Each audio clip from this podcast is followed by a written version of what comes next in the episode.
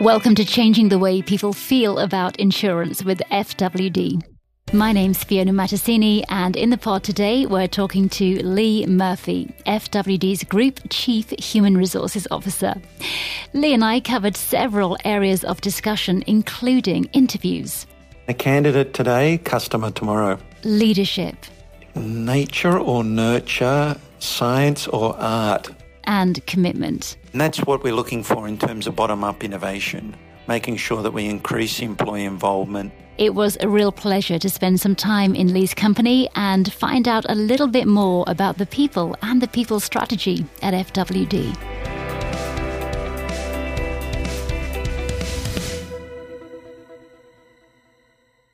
Lee, it's great to spend some time with you because, full disclosure, I've already had the pleasure of speaking with you once before on a separate piece of work. And I came away really feeling that you'd given me something to think about. So I'll be quoting you back at you a fair bit. And just before we began recording, you talked really wonderfully about the idea that employee experience is the new customer experience. Now, that's interesting yeah, the employee experience is the new customer experience, but it's a lot broader than that. It's also about candidate experience. So, any of the touch points with FWD, from the LinkedIn experience that they may have with FWD to the way that we've interviewed a particular candidate, the way that we've manage them through the actual process is absolutely critical. There's the manager experience, how we onboard first time managers, and then it's employee experience and how we're there in the moments that matter for those employees. I think this whole candidate experience idea is fascinating and it's really refreshing to hear that FWD is thinking about the entire ecosystem, the entire food chain, because it's from the moment that contact is made, right? A candidate today, customer tomorrow. Yeah. And we absolutely need to make sure that that experience is a consistent one with FWD. And I actually get a lot of energy and a high level of motivation just through having these conversations. We don't call them interviews, a series of conversations and discussions. I like that, conversations. So let's dive a little deeper into your background. You joined FWD from Google. You also worked with Microsoft and Nokia. I know you're very excited by how HR teams can use digital technology, which I'm kind of intrigued by. Can you explain what's in your HR stack at FWD, either now or future state? Now, my team will know I get excited about all of the HR functional areas but the HR tech side has come more to the fore, I would say, in the last, certainly from my experience, the last five to eight years. So we're building out our people analytics and insights approach, which will increase what we term HR visualization and the way that we're presenting our insights into the business. Mm. If I pivot over to talent acquisition, that is such a cool space looking at the talent sourcing models, if you look from a CRM perspective, so when you look at an Ask HR, how you log those questions, how you manage it, how you get the knowledge management piece, there's some really compelling offerings. Mm. One of the drivers for me is that I look at business simplification. So the business approval processes need to be as simple as possible when you're looking at the employee journey, digitization of all our HR practices and processes. So, driving towards that paperless HR experience is absolutely critical for us. When you think about the talent acquisition side, we'll be using artificial intelligence. Wow. In the, in the way that we look at our sourcing into the future. Not there today, but that's the proposition that we're looking at, you know, through the video platforms that we're looking to engage. And other companies are doing that today. However, we think we've got an exciting proposition that we can bring into the insurance industry. Okay. And I guess that's something that you can't quite talk about just just yet. Not yet. All right. Okay. I'll come back to you on that, Lee. yeah, please do, because I'd love to come back to have a HR tech session. That sounds like a plan. And thank you for explaining all of the tech side so brilliantly. You mentioned talent acquisition. FWD is building a reputation, I think, for such a rich and diverse pool of talent. And you're a prime example, actually. What do you look for, or who do you look for at FWD? We're looking for diverse experience from the external market. When you think about insurance, we want to make sure that we're getting a variety of diverse experiences and not just from the insurance industry, even with my previous experience coming from the tech side. So we're bringing all sorts of different backgrounds, experience uh, into the team. So a couple of elements that we're looking for is behaviors, mindset is absolutely critical in terms of this team-based approach, collaborative ways of working, empathy, Mm. When we start to look at profiles, but we're looking at different segments as well. For example, we've initiated a digital graduate program because we want to seed the organisation with digital natives. Yeah. Different perspectives, different ways of working, technology savvy, infusing the culture with this trailblazer mentality, which is infectious and passes on to our team. Yeah, yeah.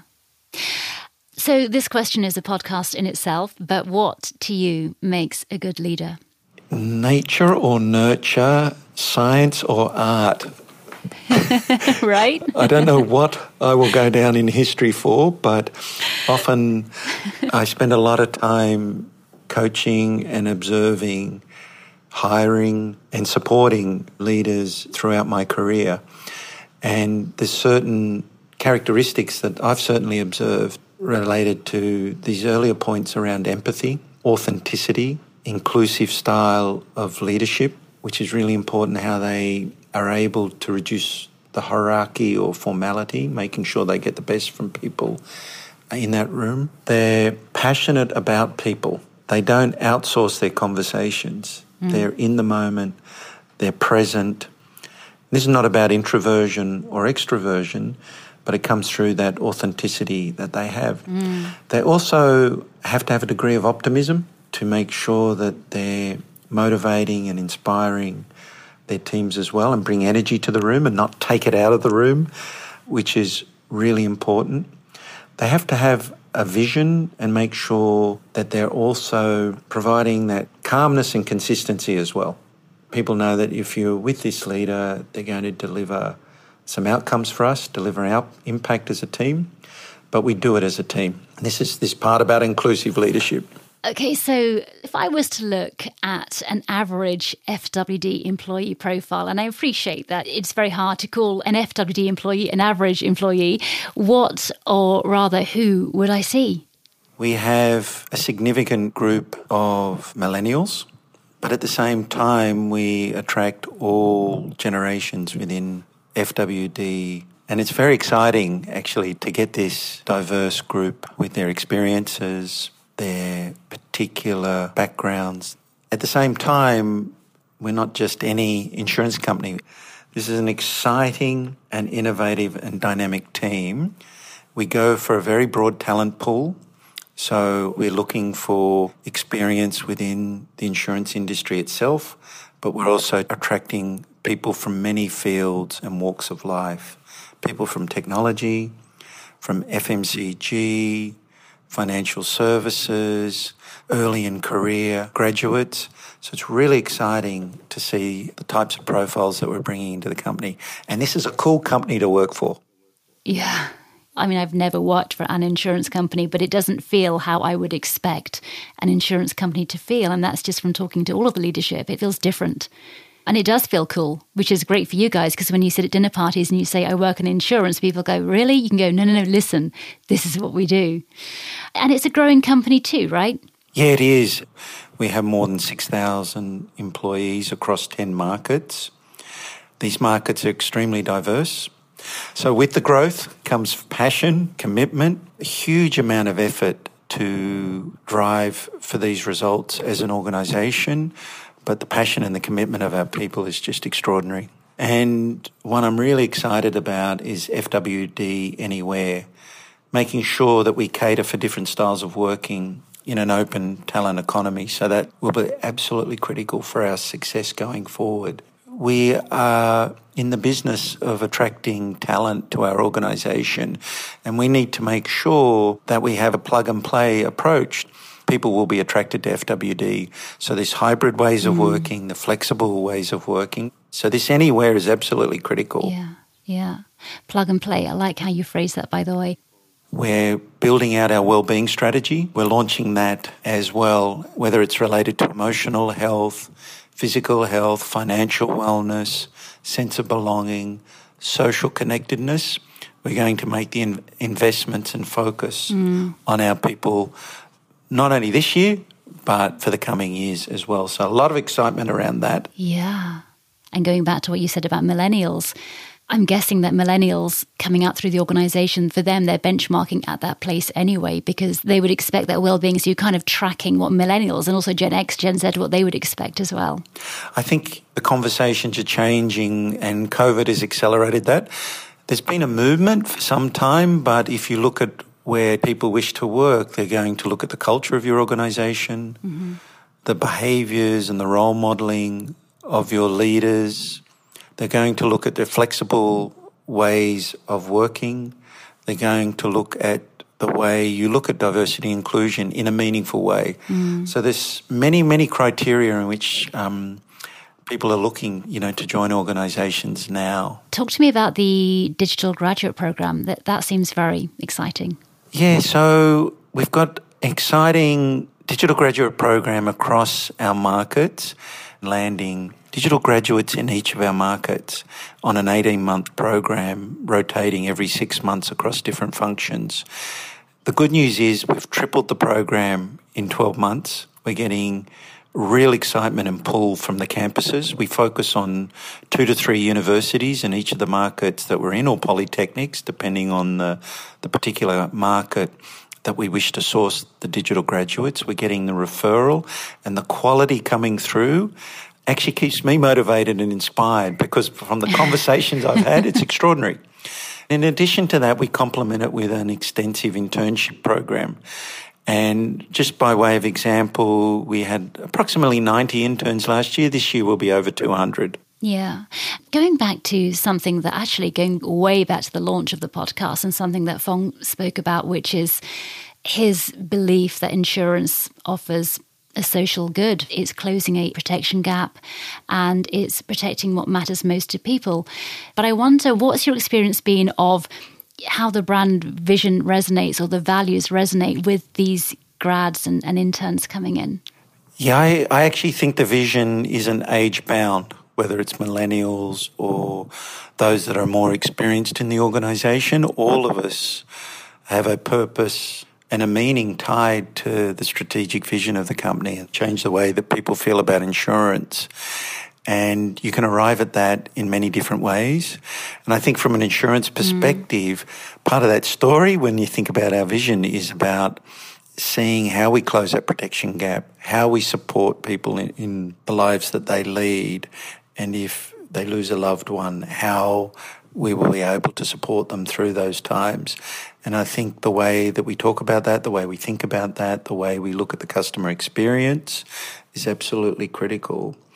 Not only that, we're also supporting communities when we think about financial literacy, but also other programs, whether it's the Special Olympics in Hong Kong, for example. Mm. So there's many ways in which we're supporting the communities that we live and work in.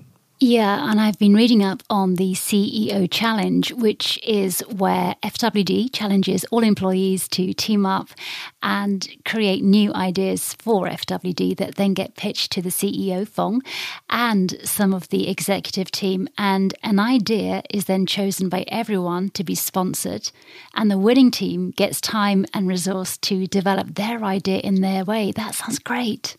Well, when I said we're a cool company, that's part of it.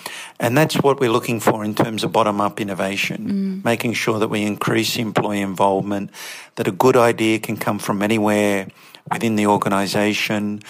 We have employee voting for an idea. There's particular areas that we look at on technology and well-being as examples, customer experience.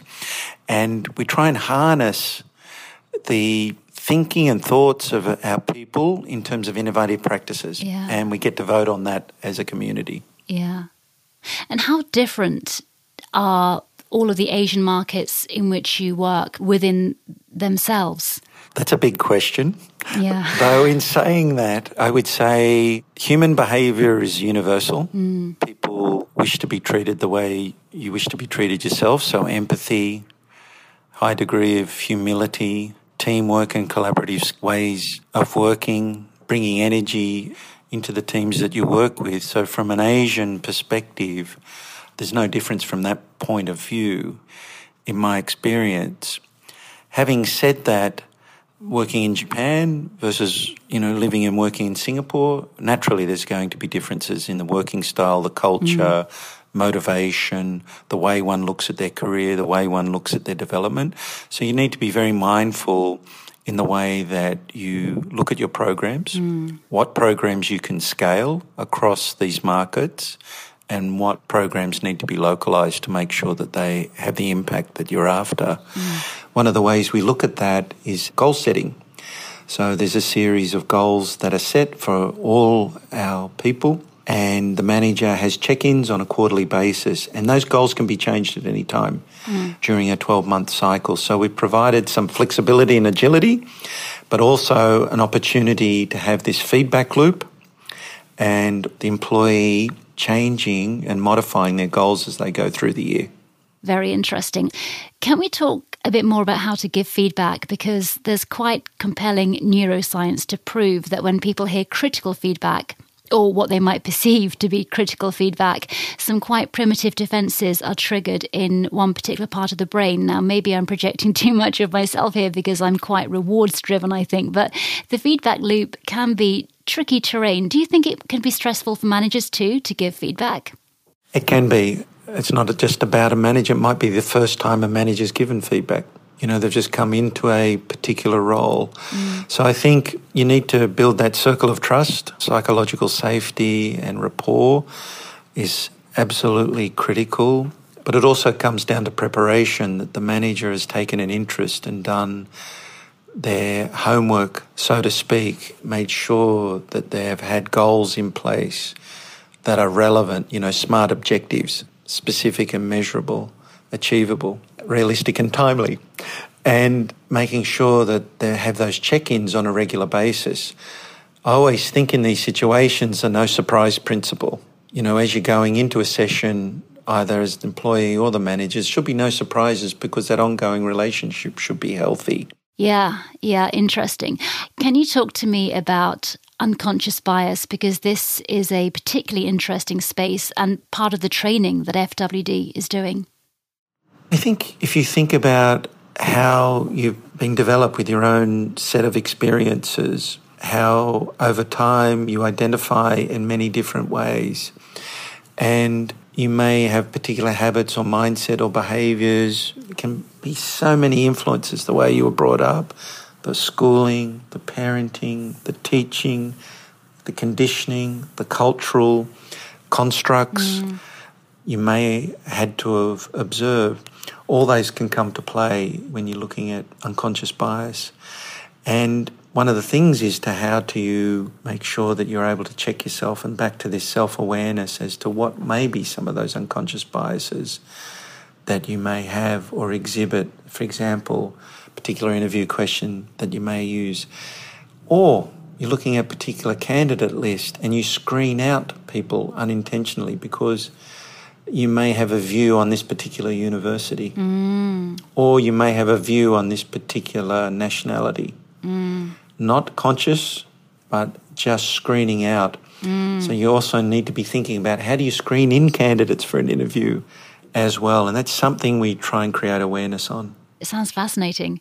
Listen, finally, I know that you're a podcast fan already, which is great to hear. Can you recommend a podcast or even more than one? I have to say, I'm uh, whether you say a podcast tragic or someone who just enjoys podcasts, I certainly do, and I, I find them superb. I really enjoy HBR Ideacast, and the other one is, which is quite apt, even as I think about this podcast, we will get through this, which is just absolutely fascinating. That's Michael Bungay Stanier interviewing a series of different speakers, which can be on micro resilience, can be on empathy. So he's had a, a couple of series so far, engaging different experts in particular areas and just having conversations around that. And I, I have to say, I've learned a lot. Yeah. Yeah, great, great. And I'll put these in the show notes as well so that people can uh, check those out. Thank you so much, Lee. It's been a fascinating, interesting, inspiring conversation. I was looking forward to this one already, and I'm so glad we got to, to talk. Thank you. Thank you, Fiona. I'm very grateful for how you've treated me through the session. Really good. So thank you. So that ends our podcast. And if you'd like to find out more about FWD, you can head to the group website, which is fwd.com. My name's Fiona Mattisini. Thanks for listening.